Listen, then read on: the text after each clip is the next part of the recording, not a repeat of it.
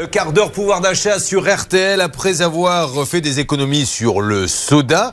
Parlons maintenant de cette galère des transports. Effectivement, certains vont faire du télétravail, la plupart, mais d'autres sont obligés de se déplacer. Est-ce que dans ces cas-là, mine de rien, ça nous coûte quand même plus cher et à qui ça profite en Alors oui, ça coûte plus cher si euh, vous êtes sur ce qu'on appelle les tarifications dynamiques. Ça c'est vrai pour les euh, VTC par exemple, c'est-à-dire qu'il y a un algorithme qui calcule le prix de la course en fonction de la demande. C'est l'offre et la demande. Donc plus il y a de demandes, plus le prix augmente. Donc euh, par exemple lorsque vous avez un match de foot ou ce soir pour les Parisiens qui veulent aller voir la NBA à Bercy, vous allez avoir des courses qui vont coûter 20% plus cher. Et lorsque c'est un jour de grève comme aujourd'hui, en moyenne, ce qu'on observe, c'est que si vous commandez un, VTC, vous allez en avoir pour 50% plus cher sur la même course. Évidemment, puisque c'est aussi une façon d'inciter les chauffeurs, eux, à, sortir et à rouler, parce que c'est quand même une journée de galère pour eux à, être dans les bouchons. Donc ça, sur ces tarifications VTC, oui, il y a de grandes chances pour que ça augmente. Euh, ensuite, il y a tous les autres services.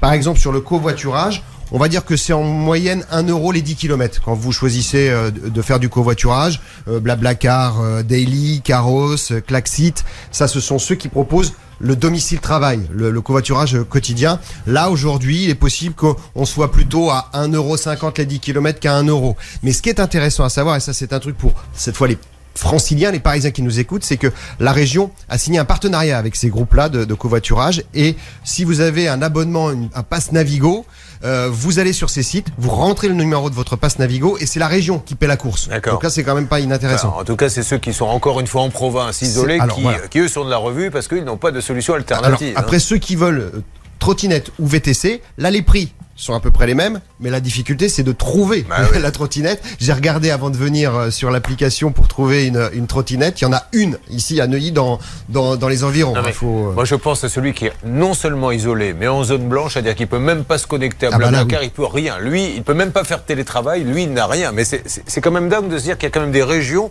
là aujourd'hui où ça va être un no man's land. Oui, bien sûr, ça, ça, existe encore et, et, ça, et ça coûte cher parce que dans ces cas-là, c'est la voiture uniquement comme seule issue. Bon, je vois que vous avez terminé, donc vous participez visiblement vous aussi à la grève, ça n'a pas été très long aujourd'hui.